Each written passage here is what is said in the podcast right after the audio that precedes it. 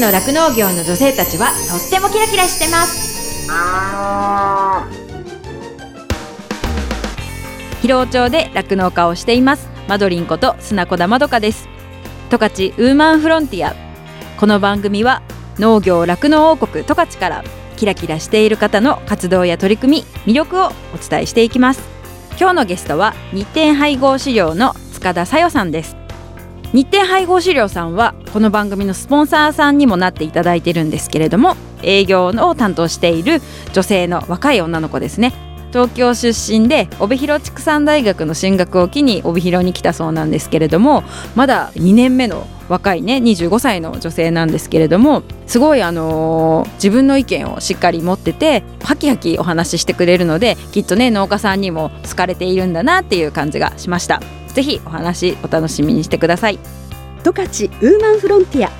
この番組は JA 広尾北海道酪農のサポーター日展配合飼料公園のゼノアック日本全薬工業 JA ネットワーク十勝。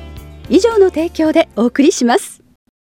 動物未来見つめる広がる。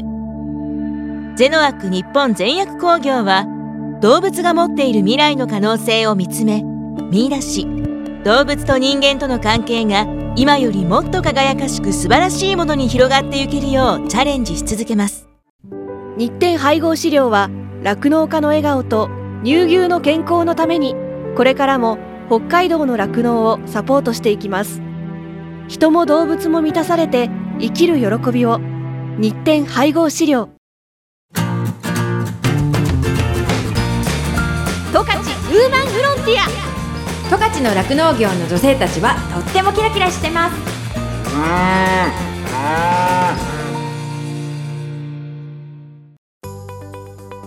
今日のゲストはですね日展配合資料から塚田さよさんに来ていただきました。今日はよろしくお願いします。よろしくお願いします。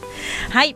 塚田さよさんめっちゃ若いんですよね。はい、そうです。二十五歳です。あまだ25歳、はいまだフレッシュなね女性に今日来てもらったんですけど、さよさんはですね東京出身で帯広畜産大学に進学を機に帯広に来たんですもんね。はいで現在この番組のスポンサーにもなってくださっている日展配合資料にお勤めです。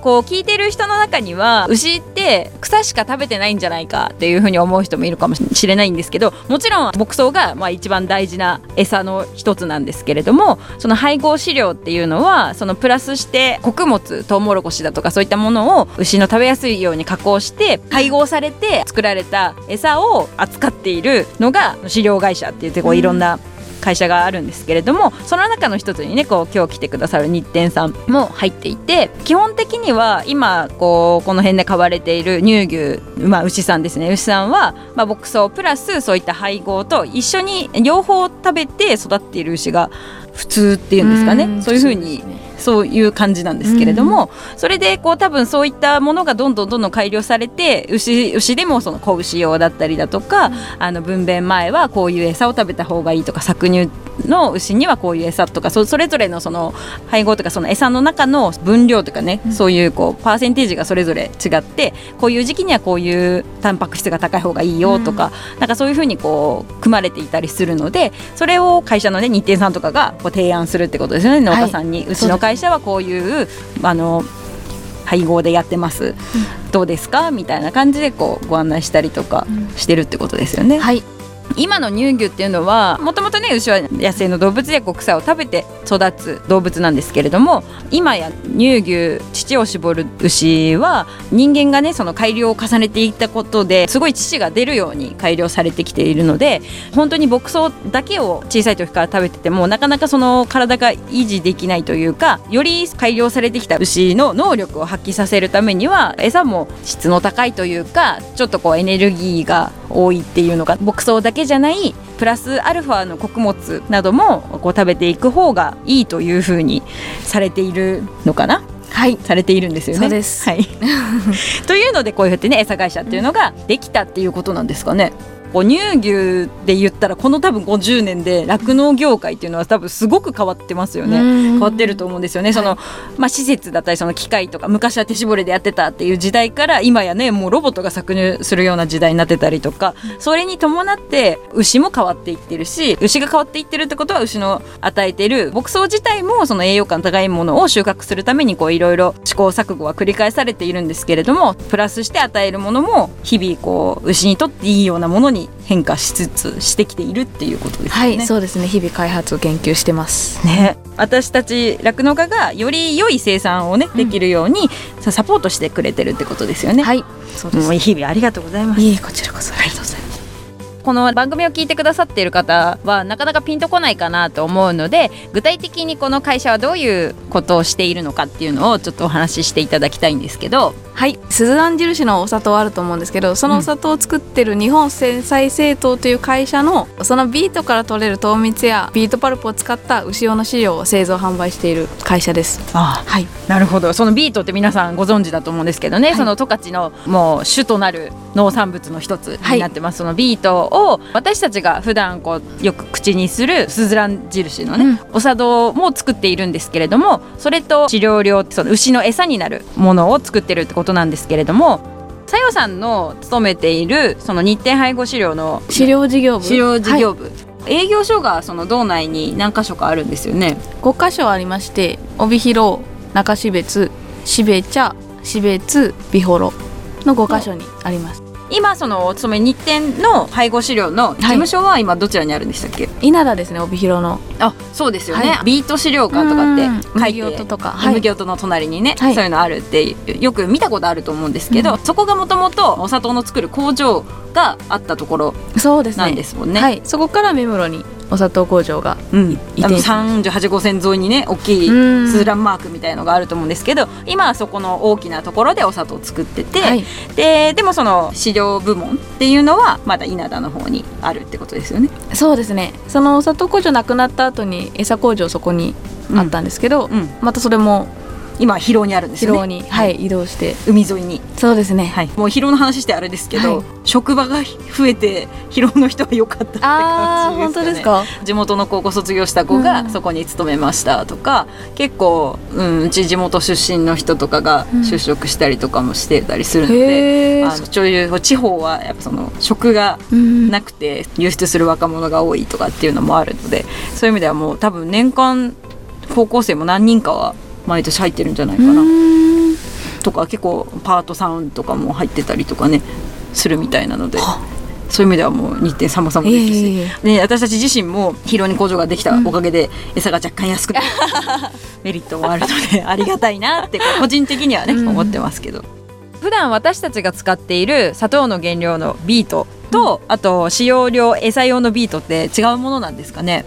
えっと今は同じなんですけど昔は飼料用のビートって作られてたんですけど今はお砂糖用のビートを、えービートから砂糖を抽出した後に残る繊維分が飼料用のビートとして使われてます、なるほど、まあその、まあ、ビートをこういっぱいたくさん取れたものを絞って、絞って抽出されたものがお砂糖になっててそのうん。残り物って言ったらあれですけど、あそうですね。まあその絞ったカスみたいなものをはい。ペレット状にしてして、でその牛の餌用になるっていう使わことですね。せていただいてはい。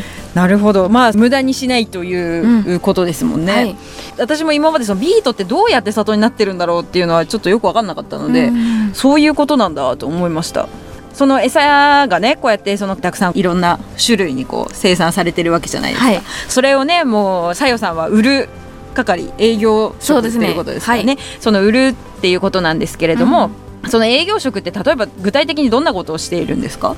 えっと、一応自分の担当の地区があるので、うん。そこの担当の地区のお客さんの元に出向いて、まあ、製品の配送から餌の分析設計までいろいろなことしてるんですけどうん。まあでも基本的に世間話で終わったりとかうん。そういうことも多いんですけどあと犬と戯れたりとか あと新商品が出たら営業しに行ったりとかいろいろな仕事をしてますね。はい今こう所属しているその配合飼料部っていうんですか、はい。餌の部門のところってその営業部門とかなんか研究する人とかなんかいろいろ分かれているってことですか？一応飼料事業部っていうものの中の営業課に属してるんですけど、はいはい。営業課以外にも業務課っていうのがあって原材料の仕入れですとか、うんうん。そういうところをやっていたりあと総合研究所っていうのがあるんですけど、うん。そこはお砂糖の研究してる方もいれば土の研究してる方もいてあと牛の研究をされてる方もいるんでそういう方たちが新商品の開発に取り組んでくださったりしてます。うーんなんかあれですよねそうやってこう、まあ、チームというか、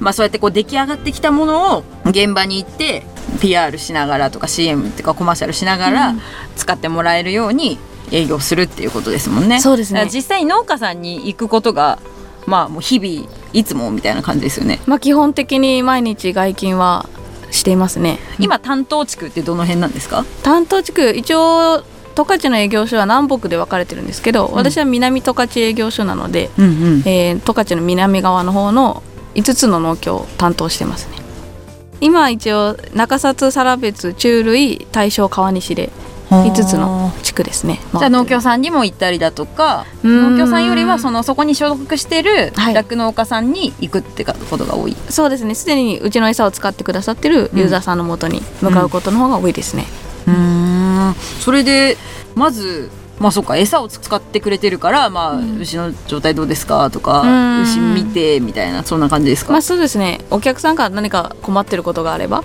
うん。例えば乳脂肪が下がったんだけどどうしたらいいかなっていう相談された時とかは今の現状を聞いてこうした方がいいんじゃないですかってできる限りのアドバイスはうんしたりはしてますね。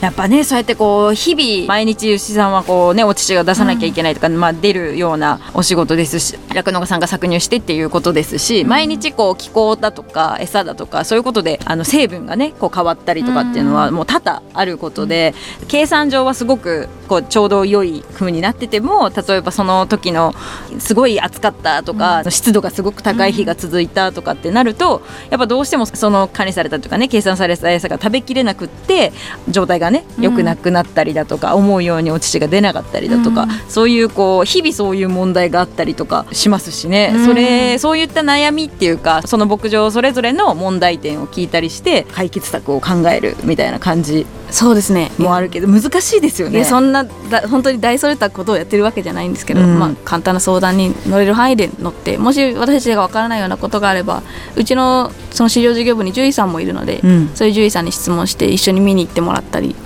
することもしてますね技術フォローといいますか。うんうんうんうん、いやなんかそこってやっぱり酪農家さんは日々毎日のお仕事があったりとかするので、その新しい知識だとか情報だとかってなかなかこう得られる機会が少ないと思うんですよね。でそういう時に私個人的には思うのはすごいそのキャリアっていうか経験はすごい大事だと思っててその今までもこういう牛にこういうふうに対処したからうまくいったっていうそういう経験はそれぞれみんな酪農家さんはあると思うんだけども、ちょっとした異変に気づいてこう対処するのももっといいものがあるよとかもっとこういう時にこういうふうに対処したらいいよっていうその新しい情報だとかっていうのは外から得ないとなかなかこう生かしていけないから求められるものがたくさんあるのかなってあ思います。でも結構他の農家さんのやり方を気にされる方は多いかなと思いますうんね。でそうなんかね農家さんってあれだよね。そのお隣様同士でもさなかなかそういった細かい牛の話とか、その仕事の内容みたいなことを具体的に話する機会って、まあ、意外と少なかったりす少るので。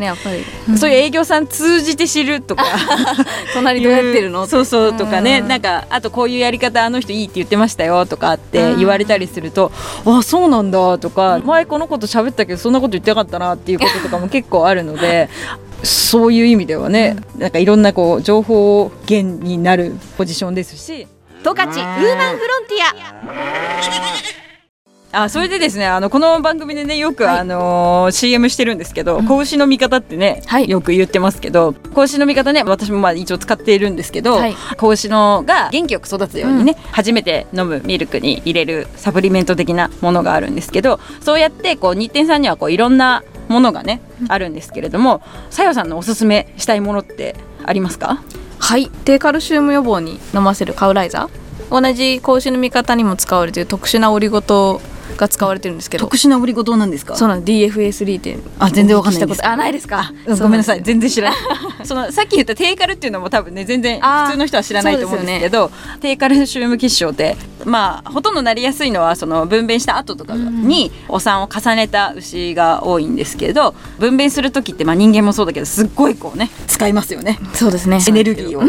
使ってこう赤ちゃんを産むっていうのがあるのでその産んだ後ってやっぱり体もすごい疲れてるしすごいダメージがあるんですけれどもそれでこうカルシウム値が低くなっちゃう時があって、はい。そういう時はもう本当に体温も奪われちゃってそれでお乳も全然張らなくなっちゃったりとかもう体温低くなってもう耳もすごい冷たくなって体中冷たくなったりとかするんですけどそうなるとやっぱりそこまでひひどい状態になるとやっぱ獣医さんに見てもらわないといけないんですけどそれをそうならないためにこうプラスしてまあそれもサプリメント的な感じっていそううんでかですすねね。うんそんな感じでこう分娩後に私も牛に飲ませたりするそのカウライザーというねそういうのがあったりするんですけど、そのさよさんのおすすめしたいのは飲み物の進化版ですか？そうです。進化版です。新商品なんですけど、はい。カウライザーの固形版が出まして元気玉です。ちょっとネーミングセンスちょっと。いやでもなんかあれですね。あのドラゴンボールみたいな。あそうですそうです。それ意識してますね。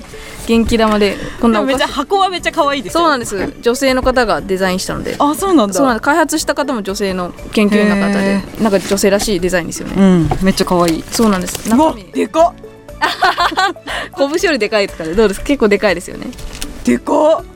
これこうモンスターボールみたいに半分半分になってるんですよね。うんそれで？それをポコってこれ1日1個1玉はい。あげていただきたいんですよね、飲カウライザーませると同じ感じで。まあポッて置いて食べる牛もいるんですけど食べない牛そのまま口開けてポッごっくんってするんですか？こんなでかいの？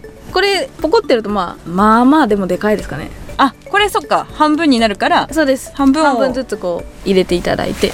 はあ。カミカミして飲むってことですか？まあたまに出す牛もいますけどうん。ちょっとあげてみたらうわって出しちゃったこともありますけど、なんでおすすめなんですか？まあ新商品。っていうのとこの間私もこれ使ってくださるお客さんいたんですけど、うんうん。サンプル3つか4つ出したんですけど、うんうん。カウライザー飲ましてそれでもよくなダメだった牛にこの元気玉あげたらめっちゃ元気になったっていう。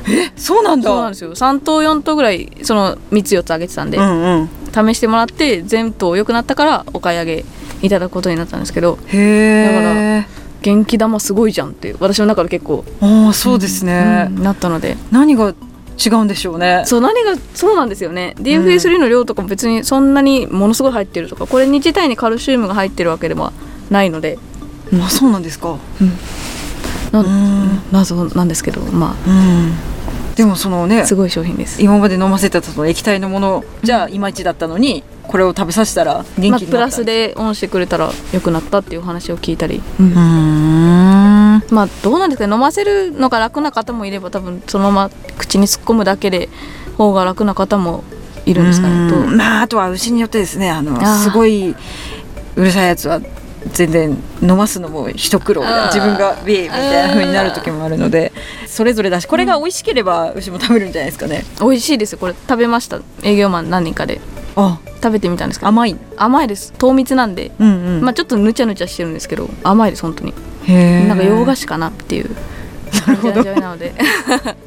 まあでもなんか元気玉っていうなんかネーミングがちょっと面白いかうら、ん。いいですよね。はいおすすめです。っていう風に農家さんにおすすめしたりしてるってことですね。そうですね。はい。いやでもやっぱなんか誰々さん誰々が使ったって言って、うん。今ねだからその反応も私もなんかいつもの感じっていうかそあのそういう営業さんが来たら「えそうなの?」みたいな感じで言うから、なんかそんな感じでこう進んでいくんでしょうね。うん。こう営業先でこういろんな会話をしてその中でこういうのが,、がねあったりとか。そうですね。でもなんか面白いなと思いますじゃあここでおすすめの曲を。好きな曲。好きな曲。サンボマスターのうん「可能性」っていう曲ですね。はい。どういったところが好きですか？いつも営業の帰り道と結構、まあ、基本明るい曲を聴くんですけど、うんうん。賑やかな曲。でサンボマスターよく聴いててうん。仕事で落ち込んだ時もうん。熱唱しながらうん。元気をくれるおすすめの曲なので聴いていただければなと思います。ありがとうございます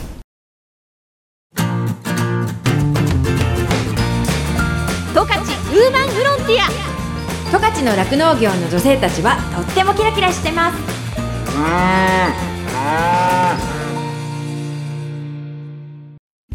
エンディングです。この番組のブログもありますので FM ジャガのホームページからチェックしてくださいね。再放送は毎週火曜日の夜7時から7時半です。放送後は YouTube そしてポッドキャストでも聞くことができます。十勝ウーマンフロンティアで検索してくださいね感想やご意見もメッセージとしてお待ちしています。宛先はですねメールで jaga.jaga.fm jaga.jaga.fm になってます。この後はこの番組を支えてくださっているスポンサーさんからの大事なお知らせタイムです。最後まで聞いてくださいね。十勝ウーマンフロンティア。ここまではマドリンこと砂子田まどかがお送りしました。どうもありがとうございました。日展配合飼料から大切な子牛に 6g のおまじない。哺乳子牛用サプリメント子牛の味方のご案内です。子牛の味方は初乳に含まれる免疫グロブリンの吸収率を高めるオリゴ糖を原料とする子牛用サプリメント。免疫グロブリンは出生後の子牛が初乳を飲むことで吸収しますが出生後24時間を過ぎると免疫グロブリンの吸収ができなくなってしまいます。子牛に初乳に含まれる免疫グロブリンをできるだけ早く多く吸収させることは子牛の健康な成長のためにとても重要です。日展配合飼料の子牛の味方は初乳中の免疫グロブリンの吸収をサポートするサプリメント。使い方は簡単です。初乳に子牛の味方を1本混ぜて飲ませるだけ。分娩後1回目と2回目の哺乳の時にご使用ください。免疫グロブリンの吸収を高め感染症などからあなたの子牛を守ります。子牛の健やかな成長のために 6g のおまじない子牛の味方は日展配合飼料から発売中です。日展配合飼料からのお知らせでした。JA 中類からの特産品ゆり根のご案内です。ゆり根は北海道が主な産地であり北海道全体で全国の90%以上生産しています。またゆり根は栽培期間がおよそ6年と長く生産者の農家は丹精込めて栽培し皆様の食卓に届けています。中類産のゆり根は甘くてホクホクした食感。おすすめの食べ方はゆり根を素揚げした後にチーズを乗せてレンジでチーズが溶けるまで加熱します。濃厚なチーズの味わいとゆり根の甘さが相性抜群です。またゆり根は栄養満点なのでサラダに入れてあっさりと食べるのもおすすめです。そして JA 中類おすすめのゆり根加工商品が道の駅中類の人気商品純白シリーズゆり根のシュークリームと純白ゆり根大福。そして今年7月に新発売になった白玉ぜんざいです。白玉ぜんざいの白玉の下にはゆり根を練り込んだ白あん。さらにその下にホイップクリームが入っています。ゆり根の上品な甘さを堪能できますのでデザートにお土産にぜひ一度ご賞味ください。道の駅中類は住所は中類白金町384番地。国道236号沿い。高規格道路帯広広尾自動車道中類インターチェンジから車で5分ほどです。また中類産ゆり根のお取り寄せにつきましては JA 中類電話01558の2311 01558の2311番平日午前9時から午後5時までにお問い合わせください。JA 中類からのご案内でした。続きまして広尾町のサンタマルシェというお野菜大好きな酪農家のお母さんたちのグループからのお知らせです。作った野菜を家庭で食べるだけでは物足りなくて野菜の直売グループを立ち上げて軽トラによる野菜の販売を始めました。酪農の仕事の傍らでの野菜作り直売作業ですので大量には作れませんが珍しい野菜も揃えています。紫カリフラワーやカラー人参カツオナ白ナスロメインレタスにパクチーそして山鳥のキノコ山菜など普段大型店には並びにくい野菜も手掛けています。わあこの野菜なに？というお客様の声を聞くのがとても楽しみです。私たちが作る野菜を喜んで買ってくださるお客様の姿を見てこれは野菜だけではなく野菜を使った加工品も食べてもらいたいと思うようになり直売開始から1年後に加工場を作り野菜をふんだんに使った惣菜お菓子お漬物もお客様に提供できるようになりました。ほうれん草のパウンドケーキ自家産有精卵を使ったシフォンケーキ煮豆にぬか漬けやサワー漬けなどのお漬物などどれも無添加で美味しいと評判です。また2018年5月にオープンした A コープサンタ村店舗内の直売所コーナーにもサンタマルシェの野菜や加工品そしてコロッケやメンチカツなどの冷凍食品も置かせていただいてどれも好評をいただいていますので広尾町にお越しの際はぜひ A コープサンタ村へお立ち寄りください。サンタ村の住所は広尾町あざ門別630番地の7電話番号01558-9の5577営業時間は午前8時から午後6時までで日曜日も営業しております。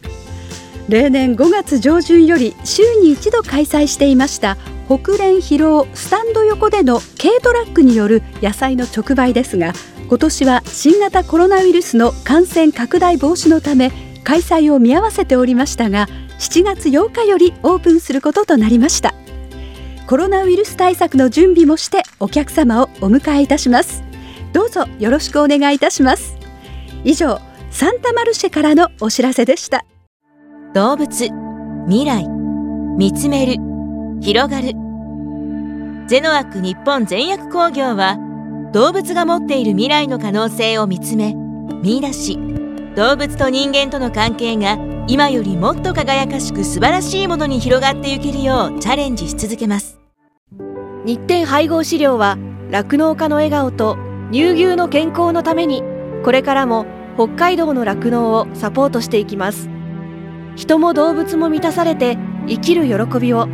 日展配合飼料。十勝ウーマンフロンティア。この番組は JA 広尾。北海道酪農のサポーター。日展配合資料。公園のゼノアック。日本全薬工業。JA ネットワーク十勝。以上の提供でお送りしました。